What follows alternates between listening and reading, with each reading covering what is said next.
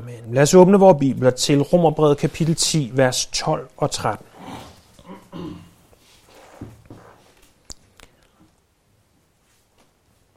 Her læser vi, Der er ingen forskel på jøder og grækere.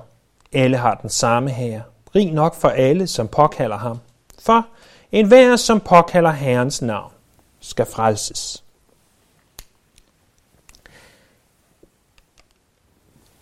Vi har de sidste forgangne uger, faktisk mange uger, faktisk måneder, set på Romerbrevets 10. kapitel, og vi har set på, hvad er sand frelse. Det aspekt af sand frelse, vi har set mest på, er beviserne for, at du virkelig er frelst. Og, og derfor tænker jeg, at, at flere af os godt kan sidde tilbage og tænke, skal jeg virkelig gøre alt det for at blive frelst? At med min mund bekende, at Jesus er Herre, vers 9, og alt det, vi fire søndage talte om, hvad det betyder. Skal, skal jeg gøre alt det for at blive frelst? Men det, der er problemet, det er det samme problem, som, som mange har mellem Jakobsbrevet og Romerbrevet. Vi, vi læser på den ene side Romerbrevet, og i det store billede, der håber jeg, at du forstår, at Romerbrevet taler om, at vi retfærdiggør os ved troen på Jesus Kristus. Det er den ene side. Den anden side er Jakobsbrevet, hvor han skriver, at en tro uden gerninger er en død tro. Det er den anden side. Og vi ser i Romerbrevet, hvordan vi bliver frelst, hvor vi ser i Jakobsbrevet beviset på, at vi er frelst. Her i Romerbrevets 10. kapitel, der har vi hovedsageligt også beskæftiget os med beviset på, at vi er frelst. Men i dag vil jeg gerne vise jer, hvordan I bliver frelst. Hvordan? Ikke alt det, som der skal gøres, og ikke alle beviserne på det, men hvordan er det, Herren frelser? For, fordi beviserne er overvældende. Men, men måden, hvorpå vi bliver frelst, er ganske simpel. Det er, at vi kalder på Herren. Øh, vi, vi ser i den her tekst, at der ikke er nogen forskel. Der er ikke nogen forskel på mennesker, der er ikke nogen forskel på Herren, og der er ikke nogen forskel på metoden. Det er de tre ting, jeg godt vil se på. Der er ingen forskel på mennesker, forskel på Herren og forskel på metoden. Og, og titlen på det, jeg vil tale om i dag, er derfor, der er ingen forskel. Øh, så det første, vi ser, det er, at der er ingen forskel på mennesker. Det her det leder os tilbage til Romerbrevets første kapitel 16. vers, hvor at Paulus skriver, for evangeliet er Guds kraft til frelse for enhver, som tror, for jøde først og så for græker. For det vi læser i teksten til i dag, Romerbrevet kapitel 10, vers, øh, vers 12, det er, der er ingen forskel på jøder og grækere. Og så råber vi ud, jo, der er der stor forskel på jøder og grækere. Der er der enorm forskel. Øh, jøderne, de havde Guds lov, det havde grækerne ikke. Øh, jøderne, øh, de var Guds udvalgte folk, det var grækerne ikke. Jøderne, de var det folk, igennem hvem Messias kom, det var grækerne ikke. Der er der enorm forskel. Og, og vi husker måske, at ordet grækere øh, ikke bare er dem, der bor i Grækenland. Ordet grækere er alle, som ikke er jøder. Så det, vi vil i den her kontekst være grækere. Så, så der er der stor forskel. Der er der kæmpe forskel. Så hvordan kan Paulus nu sige, der er ingen forskel på jøder og grækere? Hvordan er der ingen forskel? Der er for det første ingen forskel, fordi alle er synder. Alle er født med synd, og alle er født med skylden og konsekvenserne af den oprindelige synd, som Adam han begik. Øh, det ser vi i Romerbrevet kapitel 5. Det er også konklusionen af de første tre kapitler på Romerbrevet, i det Paulus udtrykker det, alle har syndet og mistet herligheden fra Gud. Øh, øh, så, så uanset om kapitel 1, der er tale om grækere eller hedninger, kald det hvad du vil, så er de syndere. Eller kapitel 2, hvis der er tale om jøder, så er de syndere. Det er det, det, han igen og igen banker på plads, at hver og en af os er sønder. Øh, på den måde, så er der ingen forskel. Alle står skyldige over for Gud, uanset om du er født øh, i Israel som fejsager, sadukærer, øh, selot, øh, eller en menig mand, øh, uanset om du er Johannes Døberen, uanset om du er Matthæus, eller Markus, eller Lukas, eller Johannes, uanset om du er Paulus, øh, uanset om du er Judas, uanset hvem du er, så er du født som en sønder. Hver en af os. For det andet, så er der ingen forskel blandt mennesker, fordi alle frelses ved troen på Herren Jesus. I det afsnit i Romerbrevet, vi befinder os i, kapitel 9-11, det omhandler, hvordan jøderne afviser Messias, men at Gud ikke definitivt har afvist dem. Det kommer vi tilbage til i kapitel 11. Og i kapitel 9, der så vi, at når jøder frelses og grækere frelses, så frelses de på den samme måde, de altid har været frelst, nemlig ved, at Gud han udvælger dem til frelse. Det blev øh, bevist igen og igen igennem øh, blandt andet Isaks liv og igennem Esaus øh, og Jakobs liv. Gud valgte Isak frem for Ishmael, og Gud valgte Jakob frem for Esau. At Gud frelser på den samme måde. Vi har set her i kapitel 10, at i sand frelse, der er alle ens, nemlig den måde, vi frelses på. Og en gængs misforståelse, jeg tænker ikke, at vi har den misforståelse, men jeg har hørt den mange gange før i, i dansk kristendom og i amerikansk kristendom såkaldt, det er, at, at kristne, de frelses af noget. Jøderne, de blev frelst ved at overholde loven. Nej. Lovens formål var aldrig at frelse. Lovens formål var, Galaterbrevet kapitel 3, vers 24, at være en, en skolelærer, en tugthusmester, en, en vejleder, afhængig af hvad oversættelse du vil bruge, til at pege os til Jesus. Lovens formål var aldrig at frelse. Og jøder blev frelst, også før Jesus, også efter Jesus, på nøjagtig samme måde som os, ved troen på Jesus Kristus. Ah, siger du, trækker du den ikke lidt langt? Nej, for jeg har læst Romerbreds fjerde kapitel, at Abraham blev frelst ved tro. Abraham blev frelst ved tro. Det er det, vi ser i Romerbrevet kapitel 4. Og vi læser tilbage i Romerbrevet kapitel 10, vers 3, at de kender jo ikke Guds retfærdighed, men søger at hævde deres egen, og derfor har de ikke underordnet sig under Guds retfærdighed. For Kristus er enden på loven til retfærdighed for enhver, som tror. Så, så der er ikke nogen forskel, fordi alle har syndet, og alle bliver frelst på den samme måde. Øh, så, så mennesker er det samme. De har det samme behov, og de, det, der er den samme løsning. De har et behov for frelse, fordi de er syndere. Der, løsningen er troen på Jesus. Mennesker er ens. Der er ingen forskel. Prøv at tænke over implikationerne af det her. Prøv at tænke over, hvad det her det betyder. For det første, så betyder det, at der er frelse for alle folkeslag. Øh, frelse er ikke noget, der begrænses til et bestemt folkeslag. Vi i den vestlige verden øh, kunne godt fristes til at tro, at, at Gud han frelser kun sådan nogle øh,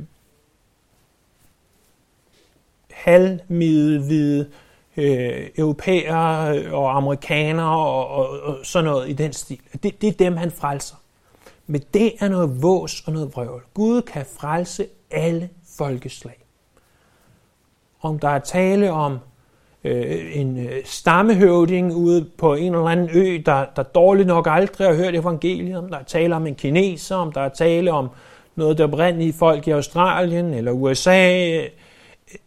Gud frelser hver en, når han vil det. Gud kan frelse hver en. Alle folkeslag, uanset vores hudfarve, uanset vores tidligere religion. Og, og det, som jeg godt lige vil have os til at huske på, det er, der var en gang for tusind år siden, da, da dem, som mange af os i hvert fald anser for at være vores forfædre, var vikinger. Og, og jeg ved godt, at i dag prøver vi at gøre vikinger til noget glamourøst, og, og det var de her store, stærke fyre. Ja, de, de, de var 20 røvere langt hen ad vejen, ikke? Og der dræbte og stjal med arme og ben og sejlede ud og erobrede. Og, og så kommer, i hvert fald ifølge overleveringerne, Ansgar til Danmark, og han forkynder evangeliet om Jesus Kristus. Og, og vi ved sikkert ikke præcis, hvad der er sket, og hvem, hvor mange der er kommet op, og hvilke vikinger, der er taget ud og har hørt evangeliet osv. Men i hvert fald hører de på et tidspunkt evangeliet.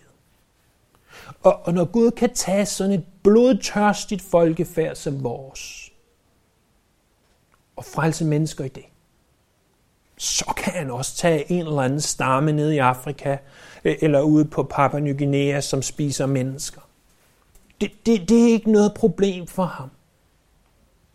Forstår vi det, at, at fordi nogen har en anden hudfarve, for, fordi nogen har en anden religion, det, det er ikke nogen hindring for Gud. Talte med en sidste søndag om, hvordan at, at da Paulus kom til Athen, så var athenerne, de havde massevis af guder. Paulus siger, jeg gik rundt her, og så så jeg, at I havde den ene gud, og den anden gud, og den tredje gud, og den fjerde gud. Og så så jeg også, at der var et alter til en ukendt gud. Nu vil jeg fortælle jer om den ukendte gud. Den gud, I ikke kender navnet på. Det er ikke noget problem for ham, at der er flere guder hos nogen. Han kan frelse. Han kan frelse. Han kan frelse alle folkeslag, men han kan også frelse alle samfundsklasser. Han kan frelse, om du er rig, eller om du er fattig, eller om du er midt imellem. Han kan frelse, om du er konge eller hjemløs. Øh, for ham er samfundsklasser uden betydning. Samfundsklasser er noget, vi skaber. Det er ikke noget, han, han ser på og siger, jeg frelser mest dem, der ikke har nogen penge, jeg frelser mest dem, der har penge, jeg frelser mest middelklassen. Det, det er ikke sådan, han ser det. Han frelser der, hvor han vil. Den tredje ting er mand og kvinde. Mand og kvinde. Det, det er ikke sådan, at, at det kun er kvinder, der bliver frelst. Eller det kun er mænd, der bliver frelst. Det, det er ikke nogen hindring for Gud, og om vi er mænd, eller om vi er kvinder.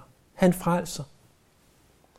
Og, og så i det hele taget, øh, enhver, for øh, enhver en type af mennesker, det er ikke sådan, at Gud kun frelser intellektuelle, eller aldrig frelser intellektuelle. Det, det er ikke sådan, at han kun frelser håndværkere, øh, eller kun frelser de, som var gode på skolebænken. Gud frelser alle typer af mennesker. Uden at du behøver at gøre det, så bare prøv at tænke rundt bare i vores lille bitte menighed øh, hvordan og, og hvor bredt vi spænder i, i, hvor vi er i vores liv, og hvad vores alder er, og, og hvad vores jobs er, og alt det her. Det har ingen betydning for Gud. Der er ingen forskel. Og jeg er sikker på, at hvis vi blev ved med at tænke over det her, så kan vi sikkert finde på 10, 15, 20 flere eksempler på, hvordan der ikke er forskel på mennesker, og hvad implikationerne af det betyder. Og du går klar over, hvad det ultimativt betyder. At hvis du går hen til et menneske, uanset om han er kineser, om hun er fra Afrika, om det er en sydamerikaner, en nordamerikaner, om det er en fra Grønland, eller Færøerne, eller det nordligste Sverige, uanset hvem det er, så kan du fortælle dem evangeliet om Jesus Kristus. Og hvis Gud ønsker det, så kan han frelse den person. Ah, siger du. Skal de ikke vide lidt mere? Tror du, de vidste en hel masse, da Paulus kom til dem? Tror du, at dem i Athen, de havde en kæmpe baggrundsviden, da han kom til dem med evangeliet? Absolut ikke. For der er ingen forskel på mennesker. Hver en af dem har et behov, fordi de er syndere, og hver en af dem har en eneste måde, hvorpå de kan blive frelst, nemlig ved troen på Jesus Kristus. Og det er sådan med evangeliet, at det er Guds kraft til frelse. Kapitel 1, vers 16 af Romerbrevet. Det er evangeliet, de behøver. Vi kan sagtens fortælle dem om alt muligt andet. Og, og det er spændende at fortælle dem om, hvordan at Bibelen er Guds ord. Det er spændende at fortælle dem om de sidste tider og alle mulige andre ting. Men det er ikke det, der frelser. Det, der frelser er evangeliet om Jesus Kristus. Og det er det, vi først og fremmest må forsøge at forkynde for mennesker. Vi vender tilbage til det i det næste afsnit af Romerbrevet. Så for det første har vi set, at der er ingen forskel på mennesker. For det andet skal vi se, at der er ingen forskel på Herren. Der står videre her i teksten, at ingen, som tror, øh, ingen, som tror på ham, skal blive til skamme. Vers 12, for der er ingen forskel på jøder og grækere. Så står der, alle har den samme herre, rig nok for alle. Alle har den samme herre. Der er ikke to guder. Der er én Gud. Det er ikke sådan, jøderne har én Gud, og så har grækerne en anden Gud. Nej, nej, der er én Gud. Der er én Gud, den samme Gud. Den eneste sande Gud. Ham, som er skaber af himmel og jord. Ham, som er overalt og over alle. Det er den eneste Gud, der er. Ultimativt ved vi godt, at det er ham, som vi definerer som den treenige Gud. Men her helt specifikt står der, at det er Herren, den samme Herre, og det henviser næsten uden tvivl tilbage til vers 9, at hvis du med din mund bekender, at Jesus er Herre, så skal du frelses. Og, og derved så forstår vi, at den eneste måde, hvorpå vi kan frelses, er ved Jesus. Det er det, Apostlenes Gerninger kapitel 4, vers 12 siger, der er intet andet navn givet under himlen, hvorved I kan blive frelst. Og, og så Johannes kapitel 14, vers 6, jeg er vejen, jeg er sandheden, og jeg er livet. Er, er det ikke sandt, at, at det er sådan? At, at, at der er ingen forskel, for Herren er den samme. Han er den eneste vej til frelse.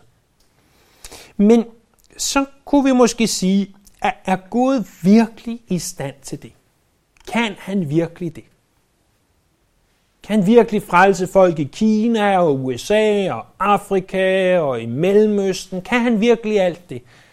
Og, og det stiller spar, øh, Paulus spørgsmålet, er han rig nok? Da han siger, han siger, vi har en, den samme herre, rig nok for alle. Rig nok for alle.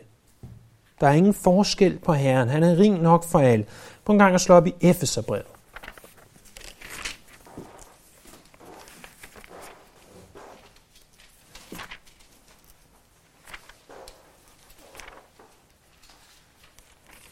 kapitel 1. Paulus brev til Efeserne.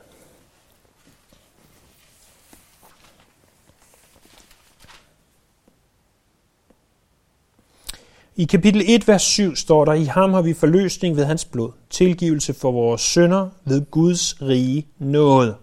Så Gud, har, er, Gud er rig på noget. Så prøv at se vers 18 med jeres hjertes øjne oplyst, så I forstår til hvilket håb han kaldte jer, og hvor rig på herlighed hans arv er til alle de hellige. Han er rig på herlighed. Og så endelig i kapitel 2, vers 4, men i sin rige barmhjertighed og på grund af den store kærlighed, han elskede os med, gjorde Gud os, der var døde i vores overtrædelser, levende med Kristus. Af noget er I frelst.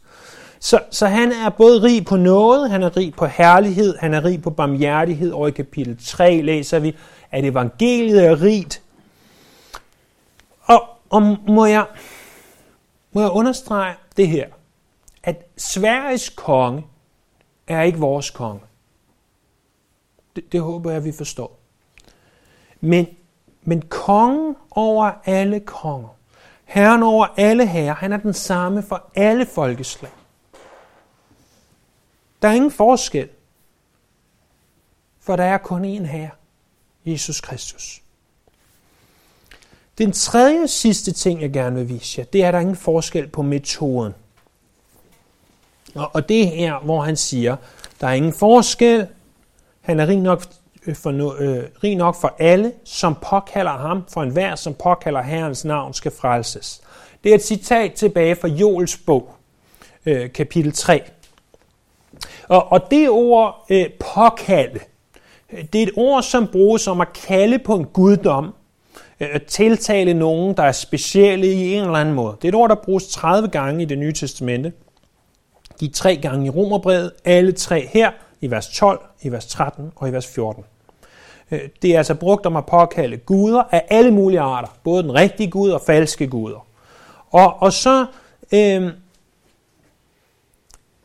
hvis vi går tilbage i, i Bibelen, helt tilbage til 1. Mosebog kapitel 4, vers 26, der står, at mennesker begyndte at påkalde Herrens navn. Det taler om, at der begyndte mennesker at tilbede Herren. Vi ser det også brugt i en anden sammenhæng i 1. kongebog kapitel 18, vers 24. Det er der, hvor at Elias har den her kamp med Bals profeterne. Og han siger til dem, I kan kalde på jeres Gud, men jeg vil påkalde Herrens navn. Og hvad gør han så? Så giver han sig til at bede. Det at påkalde Herren, det er altså på en og samme gang at tilbede og at bede i ordenes øh, normale betydning. Øh, hvad, så står der, at vi skal påkalde Herrens navn. Øh, Herrens navn betyder ikke i den her sammenhæng, at vi er nødt til at kalde ham, som nogen vil påstå, Jehova, eller at vi for den sags skyld er nødt til at kalde ham Jave. Ikke engang, at vi er nødt til at kalde ham Jesus. Fordi vi ved jo godt, lige så vel som den næste, at det at kalde ham Jesus, det var jo ikke det, han hed. Han hed jo et eller andet øh, i retningen af Josva, øh, dengang han gik i Israel, at vi går jo ikke rundt og kalder ham det hebraiske Yeshua.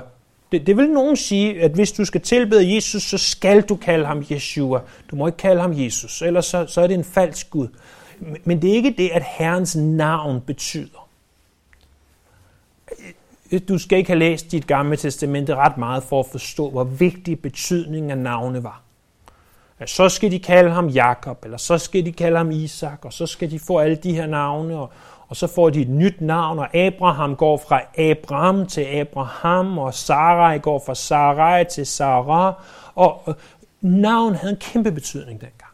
En meget, meget større betydning, end det har i dag. Og dengang havde de ikke engang de her babynavnsbog, de kunne slå op i, eller internettet, de kunne søge på. Nej, for de gav et navn, som de ønskede skulle have betydning for den person, der fik det. Og, og når vi påkalder Herrens navn, så er det ikke, at, at vi, vi bruger en bestemt titel om ham. Og men det kan have en, en god og rigtig betydning. Men det er, at vi påkalder alt det, han er. At, at vi kalder på ham som den sande Gud, den levende Gud, den treenige Gud, den almægtige Gud, den Gud, som er fader, søn og helligånd. Så, så det, er det, det er det, det er. Hvis nu, at du var fortabt ude i ørkenen, så vil et Fata Morgana aldrig frelse dig.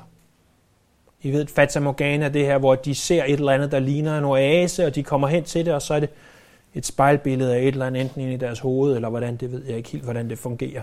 Men det vil jo aldrig frelse nogen. Ligesom, at hvis du kalder ud på en falsk hvis du skaber din egen Gud, så frelser det ikke. Jeg vil gerne understrege, at hvis du tager de 10 bud, så er det første bud handler om, at der er kun én Gud. Det andet bud handler om ikke at lave et gudbillede. Og nej, vi skal ikke sidde og skære en lille statue af, hvordan vi tror Gud ser ud. Men, men vi skal heller ikke skære en statue ind i vores hoved af, hvordan vi tænker Gud skal se ud. Vi skal have en Gud, der stemmer overens med Bibelen. Og derfor øh, siger Gud til os, I skal ikke lave et gudbillede, hvor at, at hvis der er noget ved Gud, I ikke kan lide, at så skærer I det væk. Og så siger han, vi kan ikke lide, at når der står, at Gud han er vred, eller Gud siger de her ting, så det, det skærer vi væk. Gud han er kun en Gud af kærlighed, så, så vi skærer den del ud. Jamen så laver du et gudbillede. Og, og det forbyder Bibelen os. Så det er den sande Gud. Det er ikke en fatamorgana Gud. Så hvad er metoden? Hvordan er det, du bliver frelst? Hvad skal der til? Er det så Bals profeterne, hvor, hvor mange snitsår kan du give dig selv? Hvor højt kan du råbe? Hvad, hvad skal du gøre for at blive frelst? Nej, det er det ikke. Det, det er så simpelt her. Prøv, prøv at se. Prøv at se teksten. En hver, som påkalder Herrens navn, skal frelses. Sværere er det ikke. Mere kompliceret behøver det ikke at være. Jeg ved godt, at det er sagt ind i konteksten af en gennemgang af Romerbrevet, hvor vi har brugt øh, 134 gange forud for den her prædiken øh, på at se på, øh, hvad vil det sige at blive retfærdiggjort at tro, hvad vil det sige, at hvad er sand frelse, og så videre, og så men, men mere kompliceret behøver vi ikke at gøre det. En hver, som påkalder Herrens navn, skal frelses.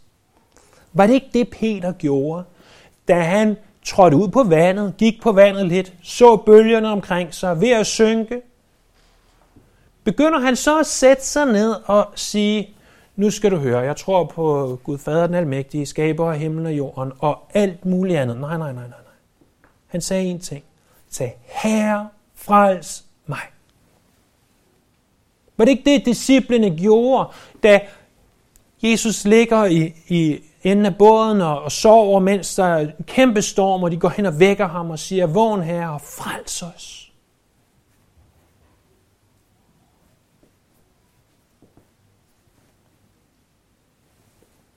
Er det ikke det, som David siger i salme 69, når han råber ud, frels mig Gud, for vandet når mig til halsen?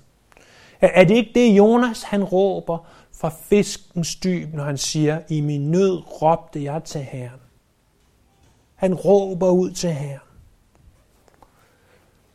Hvis du vil frelses, er der en ting, du må gøre. Du må råbe ud til Herren for hjælp. Det er metoden. Lad os prøve at konkludere på alt det her. Fordi vi ved fra Romerbrevet kapitel 9, at Gud i frelsen er suveræn. Det er ham, der forudbestemmer, det er ham, der udvælger, og, og det ved vi godt, at det går ud over vores fatteevne og forståelse. Vi ved ikke helt, hvordan det fungerer. Det går også ret hårdt ud over vores stolthed fordi hvis Gud har bestemt, hvem det er, der skal frelses, og forbigået dem, der ikke bliver frelst, hvad betyder det så? Og det, det ved jeg godt, det har rigtig, rigtig mange mennesker svært ved. Men vi har et ansvar. Du og jeg, og alle vores medmennesker, har et eneste ansvar. Vores ansvar er jo ikke, om hvorvidt Gud har udvalgt os eller ej. Vi kan ikke gøre fra eller til der. Men der, hvor du kan gøre fra eller til, det er, at du kan råbe ud. Du kan påkalde Herrens navn. Det kan du gøre. Det kan du gøre. Det er dit ansvar. Du kan modtage det, han giver. Og, og på den måde, så ser vi både Romerbrevet kapitel 9, Guds suverænitet, og Romerbrevet kapitel 10, menneskets ansvar. Og, og selvom vi elsker sandheden om Guds suverænitet, så bør vi først og fremmest sikrer os, at vi har påkaldet Herrens navn. Det er jo den side, vi ser det fra. Vores ansvar, det er det, vi kan gøre. Vi kan jo ikke, som sagt, gøre fra eller til i, hvad Gud han har bestemt. Men vi må bare sørge for at påkalde Herrens navn. Og så vil nogen sige, men hvad så, hvis jeg påkalder Herrens navn, og han ikke har udvalgt mig? Jeg kan love dig en ting at hvis du påkalder Herrens navn oprigtigt, så er det fordi han har udvalgt dig. Så er det fordi du er blandt de udvalgte. Og forstår jeg, hvordan det fungerer? Nej. Forstår du, hvordan det fungerer? Nej. Men det er sådan, det er. Og, og det er derfor, de her diskussioner opstår. Er det udvælgelse? Er det den det, nogen kalder den frie vilje. Det er fordi, at der er to sider af den her sag. Og vi er nødt til at se det hele sammen. Ellers så misforstår vi noget. Og så tror vi, at det er kun Gud, der har et ansvar. Jeg kan sidde her med min korslagte arme, og så kan jeg vente på, at Gud han frelser mig, og så behøver jeg i øvrigt ikke gøre mere. Sådan er det slet ikke. Du er nødt til at påkalde Herrens navn. Ellers vil du aldrig nogensinde blive frelst. Jamen, er Gud ikke suveræn? Jo, men han har suverænt bestemt, at du må påkalde Herrens navn for at blive frelst. Så der er ingen forskel. Der er ingen forskel, fordi mennesker, de har det samme behov, den samme måde at blive frelst på. Der er ingen forskel, fordi at Gud, han er den samme. Han er rig nok til alle. Han har alt det, der skal til at frelse. Der er ingen forskel i den metode, hvorpå vi bliver frelst. Alle må påkalde Herrens navn. Alle.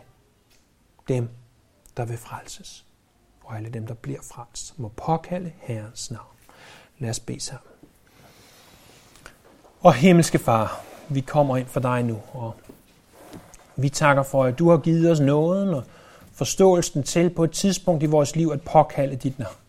Men vi beder os om, at vi må blive ved med at påkalde dit navn i tilbedelse og i bøn. At vi dagligt må påkalde dig. I det du er vores Herre og vores frelser, og det du er vores Gud. Her, tak når vi kan tage, hvad jeg synes, selvom det sidste del af det her måske er kompliceret, men, men egentlig at gøre det ganske, ganske simpelt her. Det glæder mit hjerte. Og jeg håber, at hver en af os vil tage det her ud og fortælle mig, at de må påkalde Herrens.